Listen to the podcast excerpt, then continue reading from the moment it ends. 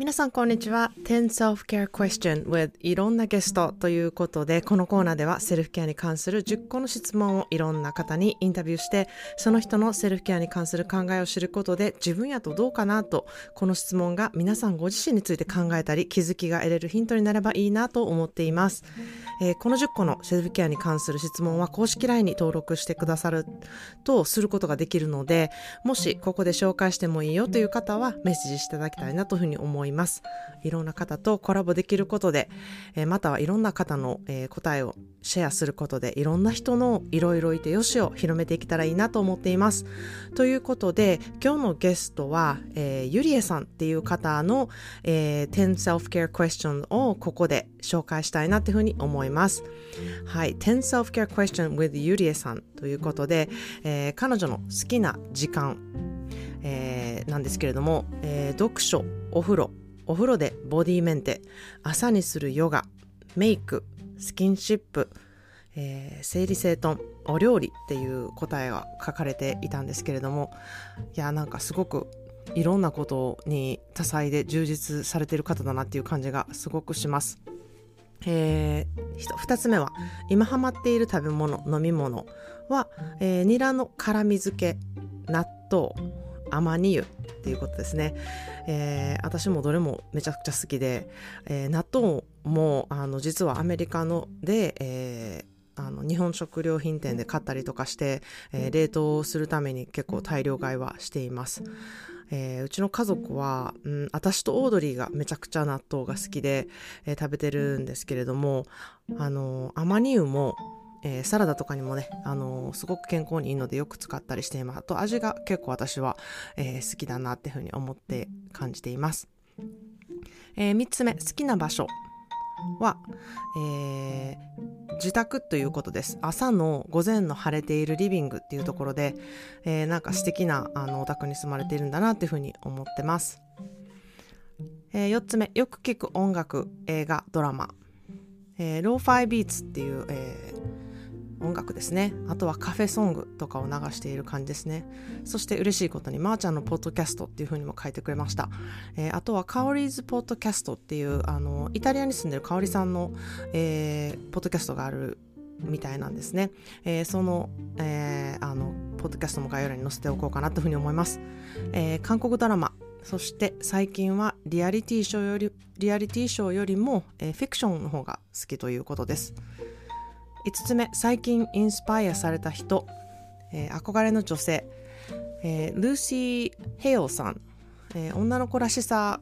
とかもともと持っているものを生かすメイクをされているっていう方ですね、え、そこがすごく気に入っているということです。そして2人目が、えー、さえさん。インスタの写真がすごく素敵でメイクも服も飾らない感じで華やかというよりはシックな感じ。そして海外で生活しているところということです。そして、えー、3人目が、えー、金本奈美さん、えー、ベリーショートですごくヘルシーな色っぽさを出している方ということでこの3人の方も、えー、インスタグラムを、えー、紹介していただいているので概要欄に載せておきたいなというふうに思うのでもし、えー、興味のある方はチェックしてみてほしいなというふうに思います。そしてこのあのインスタをフォローするところで自分の分析っていうことができる自分自己分析ができるんですね、えー、好きな人の感じとかあのなんでこの人好きなのかなとかなんでフォローしてるのかなっていう理由をあのなんかあんま分からんくてあのフォローしてるっていうので見るのではなくてですねなぜ自分はその人をフォローしてどういうところがね好きなのかっていう理由をこう明確にしてみると、うん、あの自分のことがすごくあの分かりやすいことにあのつながるなというふうに思いますのでぜひやってみてほしいなというふうに思います。自分に問いかけるっていうことですね。なぜこの人が好きなのか？なぜこのどの辺がいいと思ってフォローしてるのか？なぜ毎日見たいと思うのか？なぜ時々見るだけでいいなと思うのかっていうところですね、えー、ご自身にちょっと聞いてみて分析してみてほしいなというふうに思います。6つ目これからの夢こんなことをしたいとかこんな人になりたいっていうこと。が、えー、ゆりえさんの場合は、えー、芯のあるしなやかな女性になりたい、えー、興味のあること情熱があることを探してそれを試してみること。そして自分のお気に入りに囲まれて生活したい。本をたくさん読みたい。ということです。いやこれは私も本当に一緒ですね。で本当にあの昔に比べるとほんあのお気に入りに囲まれて生活しているなっていう気づきになったりですねあの本もねいつも私もたくさん読みたいなと思っているんですけれどもたくさん読んできたなっていうねやはり振り返ってあの思うことができたのでえこういうあの気づきをね与えてくれた答えだったので嬉しいなっていうふうに思ってます。なるこう自分がねいつもこうやりたいなと思ってることあのどんどんどんどんまだまだやと思ってねやってることって振り返らないとあ結構やってるやんっていう気づきにならないんですよね。まだまだ。全然まだ十分ちゃう。みたいな感じであのどんどんどんどんねあの上を目指すっていうことでもう全然構わないんですけれどもそれがモチベーションになってることでもあるので、うん、いいっていうふうに思うんですけれどもあの振り返ってみてねあめっちゃ自分頑張ってきたやんとか。あこういうことしてきてるなとか、えー、5年前に比べたらすごいあの夢に近づいてるなとか。こういうふうに思ったことが達成できてるなっていうふうなね、え気づきになると思うので、えー、ちょっとそういうことも振り返ってやってみてほしいなっていうふうに思います。はいそして7番目好きなお花。ダリア。うん。あ私もあの個人的に、えあのゆりえさんにお会いしたことあるんですけれどもダリアっていうイメージがすごくぴったりだなっていうふうに思ってます。はい。8個目は自分の宝物とは、えー、自分のコップの水の食べ方を知っていること。根底の愛が深いこと。愛情深いこと、えー、自分の声の心あ自分の心の声をしっかり受け入れることができること。自分の考えをしっかり持っているということ。いや素晴らしいですねこういうふうに自分の宝物っていうものをちゃんと知って、えー、言語化できてあの、こういうところがすごく自分はいいなと思ってるっていうところをこうしっかり持てるっていうところそれが、うん、あの本当に深いところあの上辺だけじゃないところっていうところがすごく、えー、素敵だなっていうふうに思いました。えー、こういうところってねやはりあの自分の自信となるしこれからもずっとずっとこう、うん、あの自分の中で、えー、しっかりと持っていってあの自分の肥やしとなるものだなっていうふうに思うので、えー、すごくあの素敵だなっていうふうに思いました。はい9個目。人生が変わったなと思った出来事、えー、小6で芽生えた責任感。初めてリーダーをした中学校3年生えー、高校留学。大学2年生で軽く鬱になる。25歳。適応障害になる。26歳まー、ちゃんと出会ったこと。そして彼との別れと新しい彼との出会い。っていうことなんですけれども。いやあの、まあ、私との出会いということをこう書いてくださったこともすごく嬉しいんですけれども。こうやってねあの自分の年表みたいな感じでその時々にこう起こったあの出来事大きな出来事っていうことをこういうふうに振り返ってみてされてるところって素晴らしいなって思ったんですね。案外こう、うん、なんかすごい人じゃないと年表って作られへんみたいなイメージってあると思うんですけれどもあの自分のねあの生きてきた人生なのでそれなりそれなりというか皆さんそれぞれにすごく持っているヒストリーっていうものがあるんですよね。なので自分なりの年表を作ってみるってすごくあのいいなっていうふうに思いました。でそれとともに家族のね、えー、年表を知ってみるっていうのもあのすごく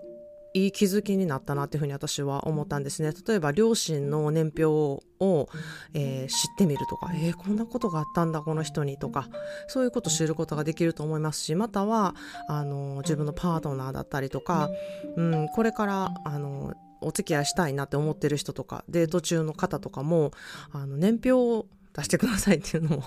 変なのかなというふうに思うんですけれどもその人のことがねあの大きく歴史としてわかるというかその人が歩んできたことをその人が自分でこういうことが大きな出来事だったっていうことをこう表し表してね表すっていうことを、まあ、やってもらってそれを知るっていうこともねあのすごくいいんじゃないかなっていうふうに、えー、このねゆりえさんのあの年表を見て私は思ったのですごくいい気づきを、えー、させてもらったなというふうに思ってますありがとうございます。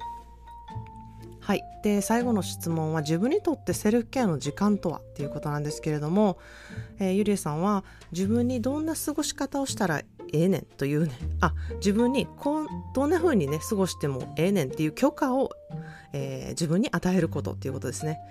うん、それってあのこうせなあかんとかああせなあかんってすごいやっぱ思ってしまうと思うので、うん、どんな風に過ごしてもいいねんでっていう許可を与えるっていうこといや素晴らしいですね。そして読書。やらないといけないことよりやりたいことを優先すること。いやこれなんですよね。これほんまにセルフケアのあの時間になるなっていうふうに思ってます。なるなんこうなんや言うたら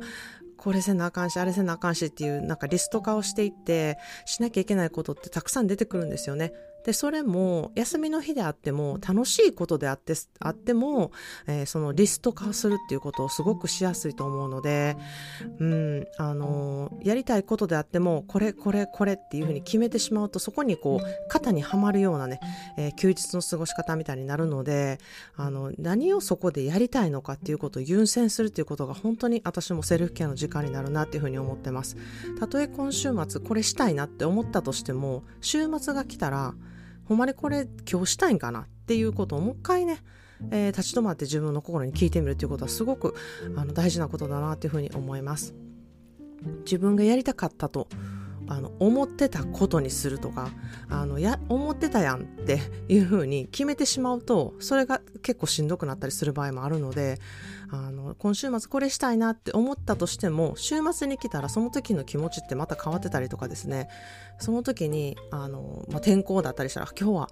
あ雨になったからじゃああの図書館に行きたいなっていうふうに行きたいとかやりたいっていうことが天候によって変わる場合もあるのでその時に考えるっていうことはすごく大事かなっていうふうに思います。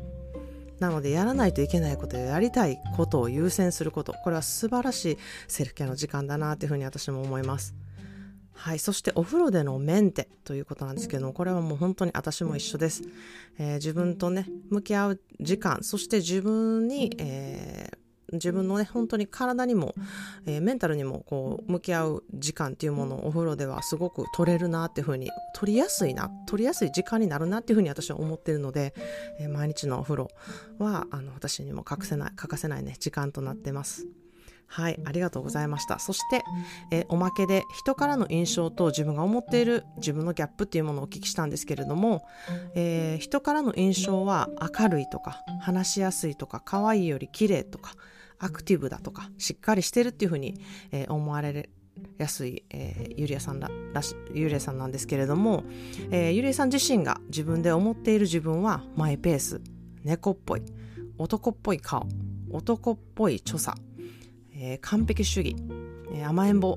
一匹狼っていう、えー、自分のとのギャップがあるっていうことですね。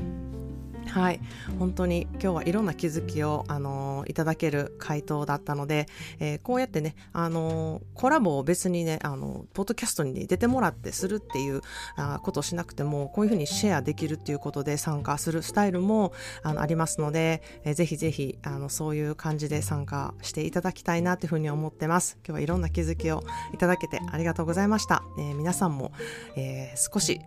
何かあ自分とは違うなって思ったりあ自分もそう思うなって思うような気づきがあればいいなと思っています。ありがとうございました。